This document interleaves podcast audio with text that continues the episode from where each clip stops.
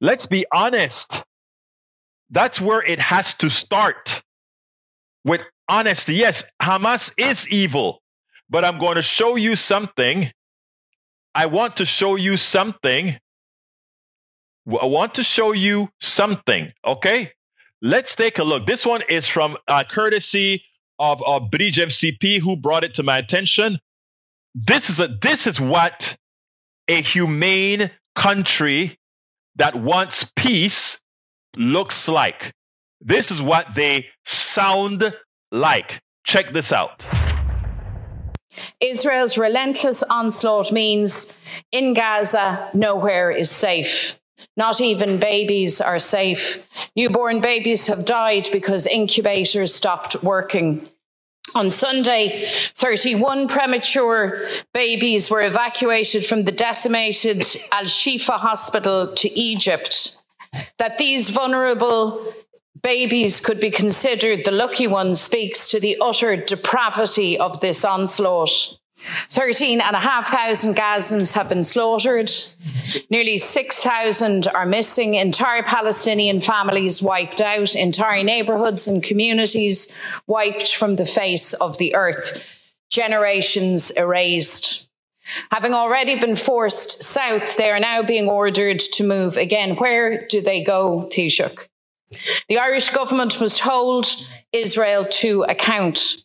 The South African government and others have referred Israel to the International Criminal Court. Ireland must do the same. Yeah. The Spanish government and the Norwegian parliament are moving to formally recognise the Palestinian state. Ireland must do the same. The Belgian government has called for sanctions against Israel. Ireland must do the same. Israel must be held to account, and we need a ceasefire now. We need a deal to secure the release of all hostages now. We hope that Irish girl Emily Hand will be finally returned safely to her family. Aid must be let into Gaza immediately. People need food, water, medicines, and fuel urgently. The onslaught and the siege must end. This is what the people of Gaza need to save their children, to stop the destruction of an entire people.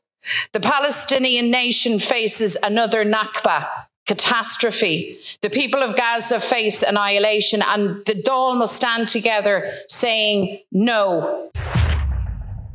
We spend a lot of time deconstructing the news, trying to. We say no. So, I mean, I, again, like I said, the rest of the world is waking up to the massacre. The rest of the world is waking up to the genocide. They can take it no more. They can take it no more. Why is it that we can? Why is it that we can fund it?